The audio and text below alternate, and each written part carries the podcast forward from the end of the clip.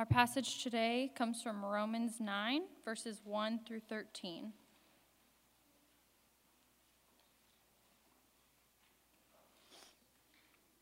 Starting in verse 1 I'm speaking the truth in Christ. I am not lying. My conscience bears me witness in the Holy Spirit that I have great sorrow and unceasing anguish in my heart. For I could wish that I myself were accursed and cut off from Christ for the sake of my brothers, my kinsmen according to the flesh. They are Israelites, and to them belong the adoption, the glory, the covenants, the giving of the law, the worship, and the promises. To them belong the patriarchs, and from their race, according to the flesh, is the Christ, who is God over all, blessed forever. Amen.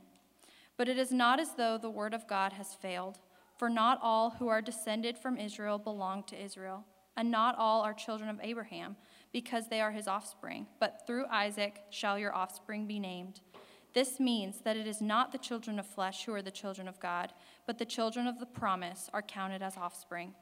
For this is what the promise said About this time next year I will return, and Sarah shall have a son. And not only so, but also when Rebekah had conceived children by one man, our forefather Isaac, though they were not yet born and had done nothing either good or bad, in order that God's purpose of election might continue, not because of works, but because of him who calls. She was told, The older will serve the younger, as it is written, Jacob I loved but Esau I hated. Thank you, Mackenzie. Well, this morning we are continuing our sermon series um, in the book of Romans. And as we do, we come to Romans chapter 9. And as we begin this morning, I want to begin kind of with a, a scenario, a picture, a question, just for you to think about when it comes to just your own life. Have any of you ever had a, a boss, a, a friend, a family member, a spouse, a church leader, or anybody else that you know make a decision or do something that you, you didn't agree with. Okay, everybody, yes, we, we all have, right? I think we've all had somebody in our life do something, make a decision that, that we didn't initially agree with, that, that we didn't initially like, that we found to be confusing, that we weren't, really weren't for sure as we looked at what they did or the decision they made, why they did what they did. But then, have any of you ever had that same boss, church leader, family member, friend sit down with you and explain to you the purpose? or the reason for what they did, or the purpose or the reason for the decision they made that you initially didn't like or agree with. But once you understand the purpose and the reason behind what they did, then it made a lot more sense to you. And you began to better understand and see where they were coming from. Or you began to better understand the, the heart behind the decision or the action that was made.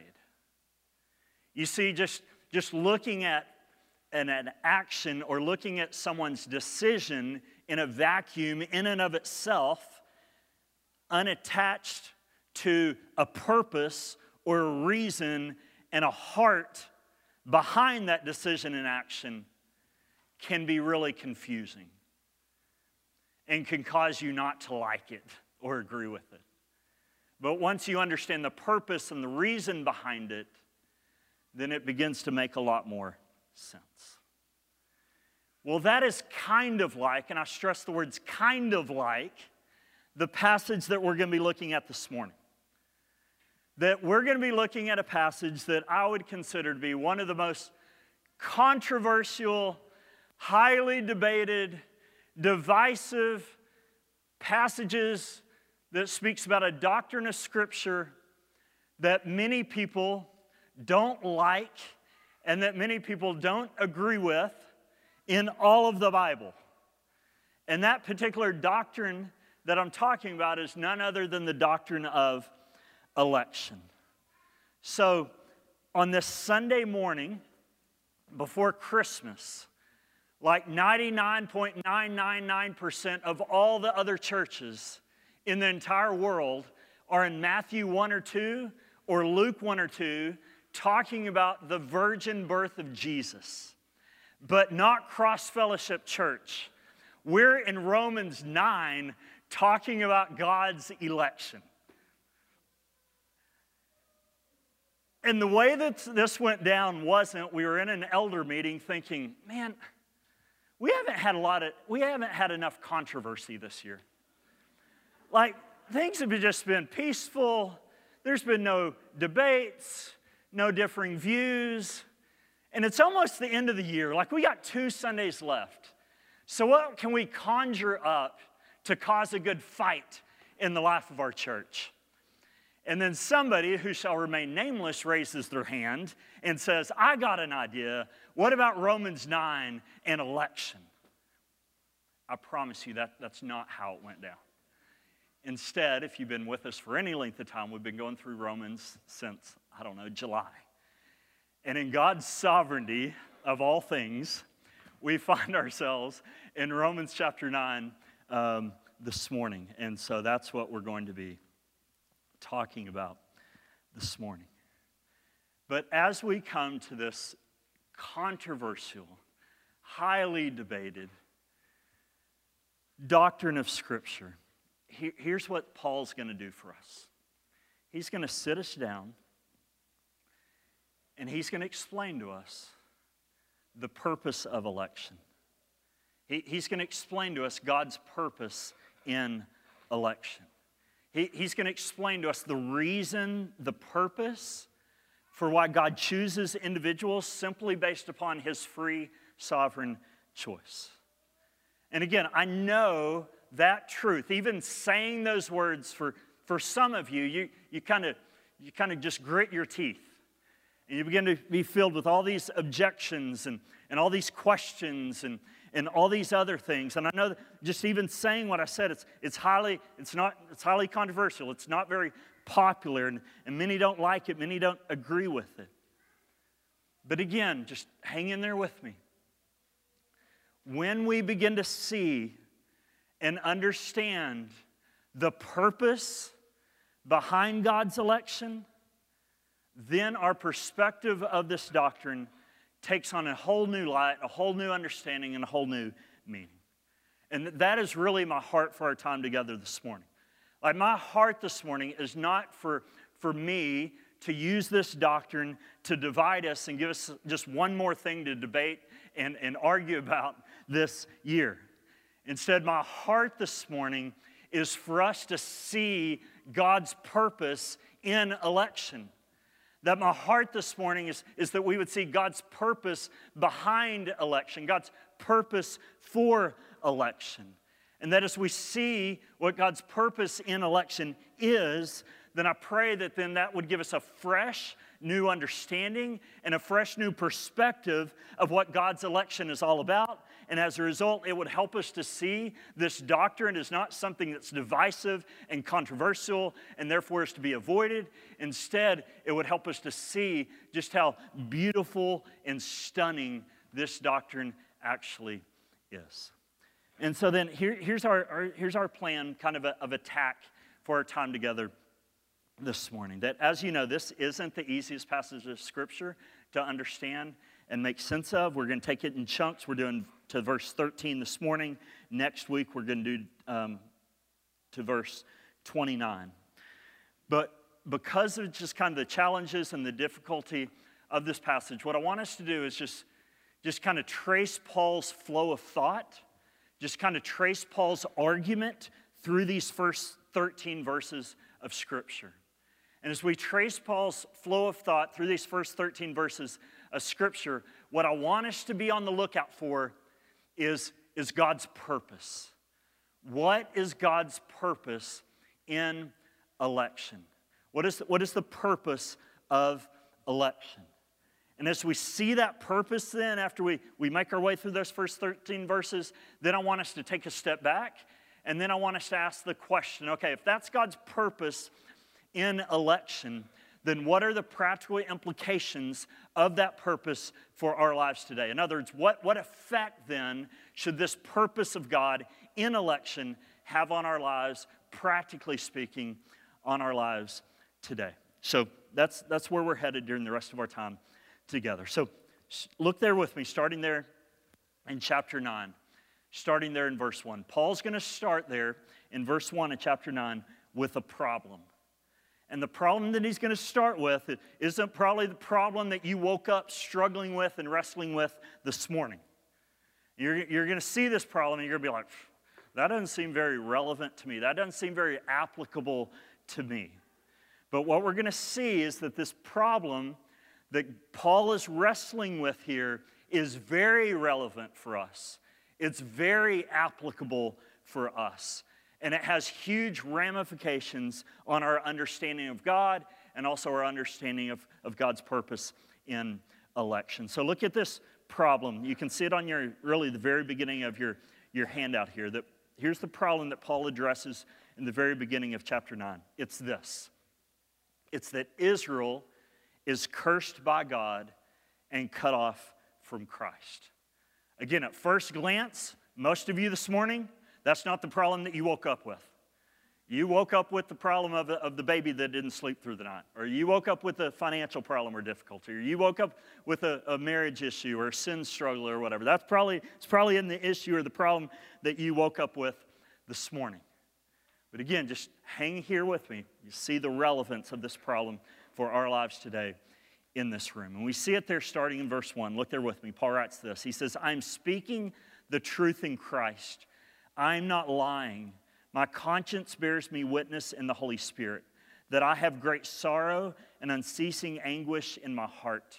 For I could wish that I myself were accursed and cut off from Christ for the sake of my brothers, my kinsmen, according to the flesh. So then, right from the get go, as you can tell here, Paul's in great anguish, isn't he?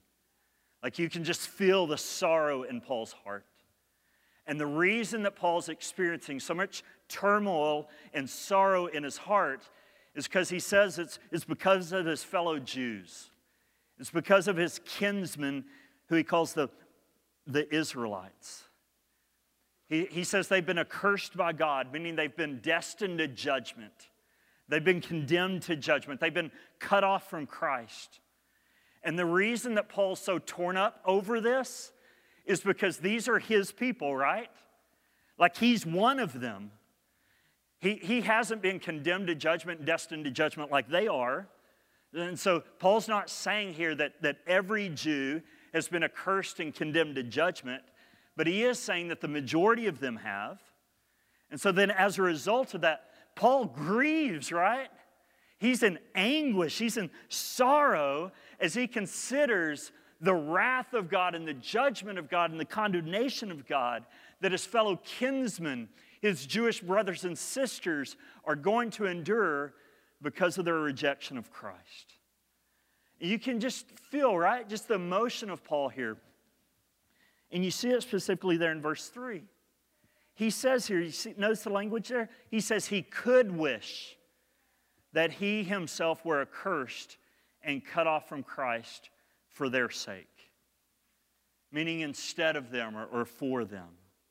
But did you notice the language there? He says he could wish it, meaning if it were possible for him to be accursed and cut off from Christ in their place, then he'd wish it. But that's not possible. Like that can't happen. So he doesn't wish it. But he could wish it he would wish it if it were possible. Look at verse 4. In verse 4 here, Paul's going to unpack all these, all these different blessings or all these different privileges that his Jewish brothers in Christ, or his, not his, in Christ, but his Jewish, bro, his Jewish brothers and his kinsmen who've been accursed and cut off from Christ have received from God. Look at all these privileges that they've received. He starts listing them out there in verse 4. He says, They are Israelites, and to them belong the adoption, the glory, the covenants, the giving of the law, the worship, and the promises. To them belong the patriarchs, and from their race, according to the flesh, is the Christ, who is God over all, blessed forever. Amen. So we don't, we don't have time necessarily to unpack each and every one of these privileges of Israel that God has given to Israel here that Paul lists. But, but you see the point here that Paul's making here? He's saying that the people who've been accursed by God and condemned to judgment by God and cut off from Christ, those people are the same people that God adopted to be his son. They're the same people whom God's glory and presence dwelled with. They're the same people whom God entered into the special covenant relationship with and made all these promises with. Promises of how He's going to make them into a great nation and how they were going to be His treasured possession and how a great kingdom was going to come from them and how the Christ was going to come from them and rule and reign over them in this great kingdom forever and ever and ever. And so those were all the promises, right? That God made to Israel in the Old Testament. But now they've been accursed by God, destined to judgment, condemned to judgment, and cut off from Christ. And because of that, then that raises like an all important, serious question. And the question is this Does that mean then that God's promises to Israel failed? That's the logical question, isn't it? If He made all these promises, but now they've been accursed and cut off from Christ, does that mean that God reneged on His promises? Does that mean that God went back on His promises? Or to state it more plainly, does it mean that God's a liar and not faithful and not trustworthy to the promises that he made? Did his promises to Israel fail? Well, Paul anticipated that question. And that's why then in verse 6, he goes on to answer that question. And look at the answer that he gives to that question there in verse 6. He says, But it is not as though the word or the promise of God has failed. In other words, God's not a liar. His promises to Israel haven't failed. He hasn't reneged. He hasn't gone back on the promises that He's made to them. And here's why. Here's why Paul can say that God's promises that He made to Israel haven't failed, even though that the majority of, of people of Israel have been accursed by God and cut off from Christ. The reason that Paul can say that is found in the rest of verse 6. Look there with me. Paul says, For, so again, here's the reason the promises God, God made to Israel haven't failed. For not all who are descended from Israel belong to Israel. Did you catch that? The promises God made to Israel haven't failed because not all who are descended from Israel belong to Israel. So, like, what in the world does that mean? Like, like how can you be descended from Israel but not belong to Israel? How, how can you be a descendant from Israel, not belong to Israel? Well, the reason that you can be a descendant from Israel and not belong to Israel is because Paul's talking about two Israels here. And the first Israel that he's talking about are, are physical descendants of Israel. In other words, ethnic Jews, ethnic national Israelites. That's the first Israel that he's talking about here. The second Israel that he's talking about here is what you would refer to as, as the true Israel, the, the spiritual Israel. This is an Israel that isn't simply made up of, of ethnic, national Jews, but this is an Israel that's made up of believing Jews and also believing Gentiles. It's an Israel that's made up of, of both groups in Christ, as we'll see. And this isn't the first time in this letter that Paul's talked about this and said earlier in the letter, and you don't have to turn there, you can just jot this down, but in Romans chapter 2, verses 28 and 29, Paul makes, Paul makes this distinction between these two Israels, between these two, two, two Jews ethnic, national Israel, and true spiritual Israel. In Romans chapter 2, verse 28 and 29, he says, For no one is a Jew who is merely one outwardly, nor is circumcision outward and physical, but a Jew is one inwardly, and circumcision is a, is a matter of the heart, by the Spirit, not by the letter. He's making this distinction here, just like he's making in Romans chapter 9, verse 6, that there are those who are true ethnic, national Israelites, who are physical descendants of Israel.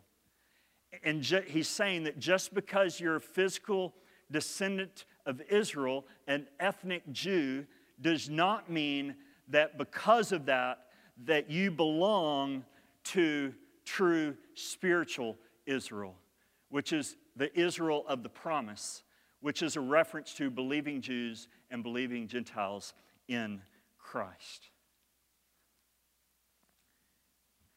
Since that's true, then, that's the, that's the reason, that's the answer then that Paul gives for why, for why God's promise in his word to Israel hasn't failed. It hasn't failed because God's promises of salvation and eternal blessing and this lasting kingdom was never intended for every ethnic national Israelite. Instead, it was intended for the true Israel, for, for the true spiritual Israel, the believing Israel, the saved Israel, which is composed of believing Jews and believing Gentiles. And since that's true, then, God's promises that He made to Israel in the Old Testament they continue on and they continue to be fulfilled through true spiritual Israel who are trusting in Jesus by faith, even though now ethnic, national Israel is accursed and condemned and cut off from Christ for their rejection of Jesus. Beginning in verse 7, I know that was a lot, but beginning in verse 7, what Paul does then is he gives us two illustrations or two examples here to illustrate the point that he just made in verse 6 that not all who are physical descendants of Israel belong to true spiritual Israel or Israel, the Israel of the promise. And these two examples, these two illustrations here, show that God's promises of salvation, his promise of blessing, his promise of this coming kingdom, it, it's not for every physical descendant of Israel, but it's only for those who belong to true spiritual Israel. And he makes this point by these two examples that he gives starting in verse 7 all the way through verse 13. And the first example that he gives to prove this point and illustrate this point is the example of Abraham's two sons, Isaac and Ishmael. And we see this in verse 7. Look there with me. Paul writes this. He says, And not all are children of Abraham because they are his offspring, but through Isaac shall your offspring be named. This means that it is not the children of the flesh who are the children of God, but the children of the promise are counted as offspring. For this is what the promise said About this time next year, I will return, and Sarah shall have a son. So then, if you you remember the, the backstory here, Abraham, one of the, the patriarchs of Israel, had, had two sons. And he had one son with his Egyptian servant by the name of Hagar, and that son's name was, was Ishmael. And then he had another son with his wife Sarah, and that son's name was Isaac. And so both sons were biological children of Abraham. They were physical descendants of Abraham. But only one of those two sons, Isaac, was a child of the promise, and therefore was, was part of the, the promised Israel that was going to be fulfilled. And the reason then that, that Paul brings this up is to prove again, right? And to show that not all who are physical descendants of Abraham are children of the, of the promise. and, and belonged to the true spiritual Israel. I, instead, Isaac received the promise, but Ishmael did not, even though they were both physical descendants and biological children of Abraham. In verse 10, then, Paul gives a, a second example to prove this point. In the second example, Paul goes down one generation from, from, from Isaac and Ishmael. And he goes down to the generation of, of Isaac's children, Jacob and Esau. And this is what he writes there in verse 10. Look there with me. Paul says, And not only so, but also when Rebekah had conceived children by one man, our forefather Isaac, though they were not yet born and had done nothing either good or bad, in order that God's purpose of election might continue, not because of works, but because of him who calls, she was told, The older, referring to Esau here, will serve the younger, referring to Jacob. And then he says in verse 13, As it is written, then he quotes here from Malachi chapter 1 Jacob I loved, but Esau I hated. So, this example here, the second example here, it's pretty different, right, from the first example that he gave of Isaac and, and Ishmael. That, that in that first example, you, you could see why Isaac would have been chosen as the child of promise instead of Ishmael, right? Ishmael was conceived as a result of Abraham's sin with an Egyptian servant. And so then Ishmael wouldn't have had like this ethnic lineage, this pure ethnic lineage and ethnic grounds as, as, as, as Isaac had. And so it made sense then, it made logical sense then for God to choose Isaac to be a child of the promise because he had a more, more pure ethnic lineage than, than Ishmael had. But that's not the case when it comes to Jacob and Esau, is it? Instead, instead when it comes to Jacob and Esau, they, they didn't come from two different women. An, uh, an Israelite and a, an Egyptian woman. Instead, they came from the same woman, Rebecca. And they didn't just come from the same woman, Rebecca, they were like conceived at the exact same time. Like they were twins.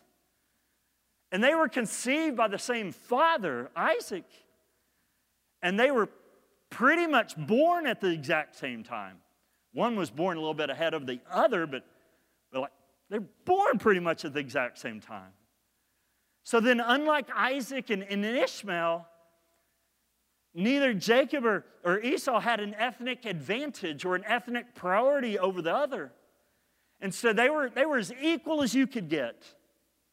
Yet, even though they were as equal as you could get in every way, and neither had an ethnic priority or an ethnic advantage over the other, verse 11 says that before even one of them were born, like before either of them had done anything good or anything bad, before either of them had said anything good or said anything bad, before either of them had believed or not believed. Before any of that, before there was even a Jacob, before there was even an Esau, God chose Jacob instead of Esau to receive the blessing and to be the child of the promise. And that's why when we get to verse 13, God uses the language that he does here in verse 13 when he says, Jacob I have loved, and Esau I have hated. That language there, this love hate language, isn't a reference to sinful, emotional hate and anger like we as humans experience at times in our relationships with, with others. Instead, this love hate language is a Hebrew idiom that's often used when someone chooses one and rejects the other. And this isn't unique here to Romans chapter 9, verse 13. Instead, we see this same sort of language in different places all throughout Scripture. And so you don't need to look these up, but, but just jot down Genesis chapter 29. If you remember in Genesis chapter 9, there's the story there of Jacob and Laban's two daughters, Rachel and Leah. And if you remember, Jacob loved Rachel more than Leah. And so he chose Rachel to be his wife and not Leah. And so at the end of that story, then, the writer there summarizes what's all taken place, and he says that Rachel was loved and Leah was hated. That doesn't mean that Jacob despised and emotionally hated and was angry and despised Leah. Instead, it simply means that Jacob chose Rachel instead of Leah. And we see the same language from the lips of Jesus, right? In Luke chapter 14, verse 26. If you remember there in Luke chapter 14, verse 26, Jesus tells his disciples that if anyone does not hate his father and mother and wife and children and brothers and sisters, if he doesn't hate them, you can't be his disciple. So, again, that doesn't mean that Jesus is encouraging us, commanding us, wanting us to sinfully and emotionally despise and hate every single member of our family. Instead, he's using the same Hebrew idiom that means that if we want to be his disciple, we do, though, have to choose him over our family. And so then that's what this love hate language is all about. It's election language, it's choosing language. It's language that's used to describe God's choosing one, Jacob, and rejecting and not choosing the other, Esau. Which then leads to this million dollar question Why? Why did Jacob, why did God, excuse me, choose Jacob and not Esau? I mean, right, if we're reading this right, Esau, they're twins, they're born just about at the right same time, but Esau came out first, right? Like he was technically the firstborn. So he would have been the obvious choice, not Jacob. So again, why did God choose Jacob and not Esau? Like again, we've already seen it. They hadn't even been born. Then it's not like Jacob was a better dude than Esau. It's not like Jacob was going to do anything good or bad that Esau hadn't done. They, like, they're completely equal in, in every way. Same physical lineage and descent. No ethnic priority or advantage over the other. So, why in the world did God choose Jacob and not Esau? Well, the only answer that Paul gives to that question is found at the end of verse 11. Look there with me. Paul says that the reason God chose Jacob and not Esau was in order that God's purpose of election might continue. Did you catch that? That God chose Jacob and not Esau simply because that was God's purpose and will. That's it. There's no other reason. There's no other explanation. He didn't choose Jacob and not Esau because of Jacob's ethnicity or physical lineage or because of how good a dude that Jacob was going to be when he was born or because of a decision that Jacob was going to make later on in his life or anything like that. Instead, God's choice of Jacob had absolutely nothing to do with Jacob. And God's choice of Jacob and not Esau had absolutely nothing to do with Esau. Instead, God's choice of Jacob had everything to do with God. It was his purpose, it was his will. That's why he chose him. Period. No other explanation. So then, Let's put, that's a lot, okay? Put all this together. We're going to summarize this really quick. Remember the initial question Has God's word and promise to Israel failed? Because it sure seems like it. Makes all these promises, this blessing and this great kingdom, but then you fast forward, and the majority of them are cursed, condemned to judgment, and cut off from Christ. Did God go back on his promise, or was God so weak that he wasn't able to fulfill his promise? Did God's promise to Israel fail? Paul's answer is no. God's promise didn't fail. And the reason it didn't fail is because God never promised to save every physical descendant of Israel. Instead, He promised to save true, a true spiritual Israel. He promised to save the children of the promise. And the way you became a child of the promise wasn't by physical descent or lineage or ethnicity. Instead, the way that you became a child of the promise was through God's free, sovereign choice of Jew and Gentile. That's it. And because of that, then, God's promise hasn't failed. Instead, because of that, then, we can be sure and confident and certain that it won't ever fail. And then it will continue and continue and continue until a multitude of people from every tongue and tribe and nation have been redeemed and are sitting in glad worship of Jesus forever and ever and ever. And so then, just hang with me here. Do you see God's purpose in election? Do you, do you see the purpose behind it? Do you see the reason behind it? God's sovereign election guarantees that God's word and promises of salvation will never fail. In other words, the reality of God's sovereign election guarantees that there will always be a redeemed humanity, children of the promise, a people of God's own possession, and therefore guarantees that God's saving promises won't ever fail.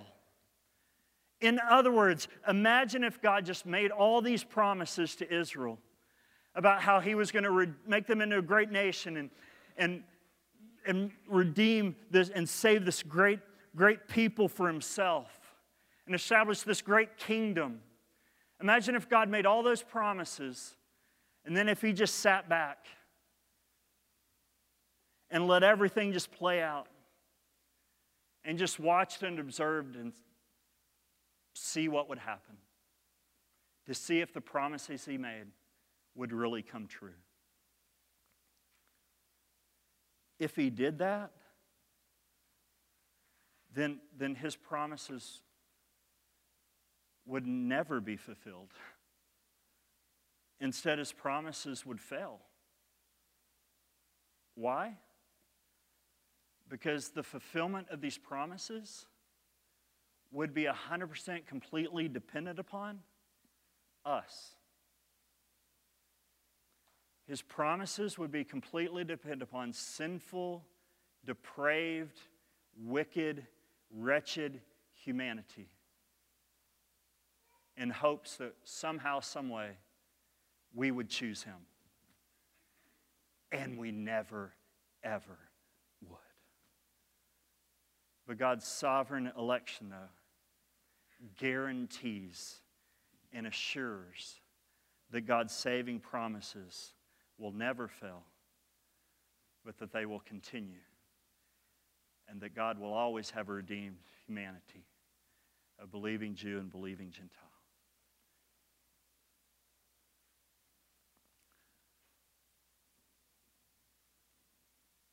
In other words, God's election is the bedrock of God's faithfulness to his promises. God couldn't be faithful to his promises if God didn't freely and sovereignly choose those whom he would save. It would be a crapshoot in hopes that it, his promises just somehow came to fruition. But we're guaranteed and can be sure that they will come to fruition because he'll see to it that. In other words, God's sovereign. He just doesn't make promises and hope they turn out okay. Instead, he, he makes promises and he takes the initiative by a sovereign free choice to ensure that his promises are fulfilled. You don't want a God who leaves his promises up to chance. You want a God who makes promises and sovereignly ensures that those promises are fulfilled. And the way he does that, through the promises that he made going back to Israel in the Old Testament, of a redeemed people in an everlasting kingdom, dwelling forever and ever and ever. The way he ensures that promise will be fulfilled is through his free sovereign election and choice of those who would be redeemed and included in that kingdom. So, if all that is true, and I know, like, let me just say this I hated that, this doctrine for years, okay? Like, it took me forever to, to, to come to this point. But, in saying that, like, I know, like, there are objections. They're like, but what about this? What about that? I, I get all that. I'm sympathetic toward that. Come next week, okay? Starting verse 14 through 29, title of the sermon are, is The Objections to election of God's election or something like that, okay? So a lot of objections. We'll, we'll talk about that next. That's next week's sermon, right? This is the Christmas sermon.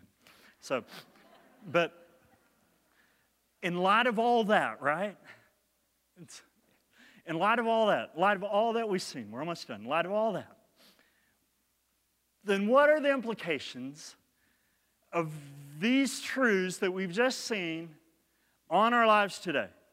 Like, what impact, what effect should the reality of what we've just seen have on our lives today? Let me mention three. I'll do this really quick, and then we'll, we'll be done. They're, they're not on the right order on your handout there, kind of got them all mixed up, but follow along with me here. The first implication of, of this reality of God's sovereign election is this, is that it should humble us.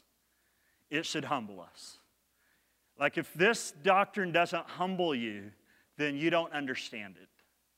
If this doctrine fills you with pride, you don't understand it. The way you can tell if you understand this doctrine is if you're humbled. Is if you're humbled. There are some, let me address this real quick. There are some who come to this passage and say that what Paul is teaching here is corporate election. In other words, we could get a lot here, but I'll try and make this brief. They, they would say what Paul's teaching here isn't that God chooses individuals for salvation before they were born and, and, and, and just simply based on his free sovereign choice. And so they would say what Paul's teaching here is that God chose Israel. God chose the nation of Israel. And so all this talk about God choosing Isaac and God choosing Jacob is just to show that God chose the corporate nation of Israel not individuals to salvation.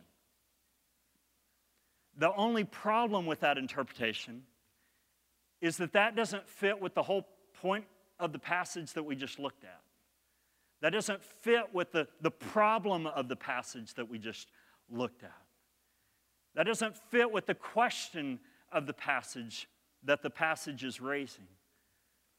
In other words, the whole point of the passage that we just looked at is to show that the reason God's saving promises to Israel haven't failed is because He sovereignly chose particular individuals from within the nation to be part of the children of the promise. In this way, then, God didn't just choose the, the nation, He chose particular individuals within that nation to be included into His true spiritual Israel, His, his children of the promise. And if you're a Christian here this morning, that's exactly what He did to you. Like if you're a Christian here this morning, if, if this hadn't registered yet, just, just hear this, please. If you're a Christian here this morning, the reason that you're a Christian isn't because you're smarter than all your non Christian friends. If you're a Christian here this morning, the reason you're a Christian isn't because you're, you're more enlightened than all your non Christian family members. The reason that you're a Christian isn't because of your intellect or, or logical reasoning to come to these truths. Or the reason you're a Christian isn't because, I mean, you're a pretty good moral person and you kind of deserve to be a Christian. You kind of deserve to make the cut. Instead, please hear this if you're a Christian here this morning, then you're a Christian for one reason and one reason only. Because God freely and sovereignly chose you according to his will and according to his purpose. Not according to your future belief, not according to your good deeds, not according to your ethnicity, not according to your physical lineage, but simply according to his purpose and his will. And the reality of that, like if you let that just sink in, the reality of that should like kill and expel every ounce of self righteousness and pride that we have in our lives. And instead, it should leave us like stunned. It should leave us astonished.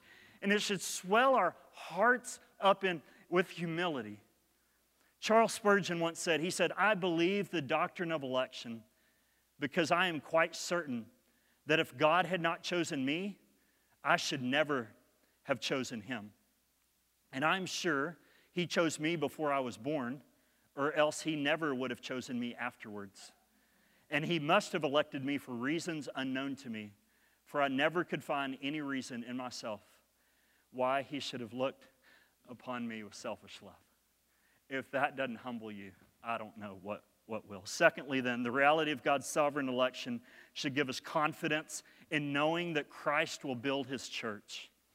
Like, this is huge right here, especially in light of this cultural moment we find ourselves in right now and that we found ourselves in the last year, especially when it comes to, and I won't get into this much, but when it comes to like politics and this recent presidential election that we just went through or is still in the middle of, or whatever your view on that is. That when it comes to all of that stuff, like one of the things that concern me the most about this last presidential election is how worried and anxious and how so many Christians were just wringing their hands and how afraid they were and how afraid so many still are when it comes to the future of the church. What's going to happen to the church? If so and so gets what's going to happen? So and so gets what's what's going to happen to the church? And so afraid, so scared, so so fearful and anxious and worried about what's going to happen to the church.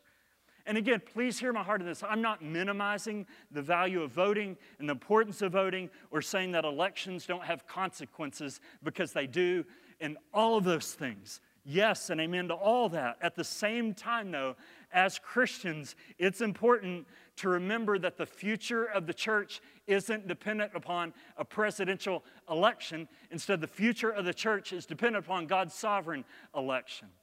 And that is so true in other words, because of God's sovereign election, we can be certain, we can be confident and sure that His saving promises won't ever fail. And because of that, there's nothing at all that will ever hinder Christ from building his church. No president will, no group of politicians will, no court will, no Supreme Court justice will, no law that's enacted will. Nothing will ever stop God's saving promises from being fulfilled and Christ from building his church. And the reason we can be assured of that is because the church that God is, is building, He will see to it that it's built. How can we be sure that He's going to see to it that it's built? Is because of His sovereign election. And no politician, no president, no Supreme Court, no law can stop and hinder His sovereign election, which should give us great confidence in the here and now. Third, then, reality, and we'll stop with this the reality God's sovereign election should cause us to worship. Like when you realize that your salvation was completely dependent upon God's sovereign choice of you and, not, and had absolutely nothing to do with you and what you brought to the table, but is simply because of his free, sovereign will and purpose. You can't help but just fall on your knees and worship. Especially if, you, if you're born into a family with just unbelieving siblings and parents and brothers and sisters, and you're like, why me? It had nothing to do with you. It had everything to do with God's free sovereign choice. When you realize that God chose you not because He looked down the corridor of time and saw that one day you would make a decision, or He chose you because He issued this general invitation to everyone and you exercised your will to choose Him. But if you, you just come to the realization that before there was even a you, his sovereign will and purpose was to choose to redeem you and to make you a child of the promise. Praise God. Praise God. And I pray that this wouldn't be a doctrine that causes fights and divisions among us. But I pray that it would be, as we understand the purpose of this doctrine, that it would be a division, uh, it would be a doctrine that doesn't cause fights and divisions among us, but it would cause humility, it would cause worship, and it would cause rock solid confidence that God's saving promises won't ever, ever fail. Let me pray. Lord, thank you for hard passages before Christmas. Thank you for hard truths that, ah, just personally speaking, didn't set well with me at first, that didn't taste well at first, that I spit out at first. But I pray that as you helped me to see and appreciate the purpose of election, that I pray that that would be the case for all of us here this morning. And that as a result, Lord, that we would be confident that you will continue to build your church. You will continue to fulfill your saving promises. There will continue to be a redeemed humanity, children of the promise, made up of Jew and Gentile believers, who are all humble and who are all worshiping at the throne of Jesus because we owe everything to you. It's in the name of Jesus we pray these things. Amen.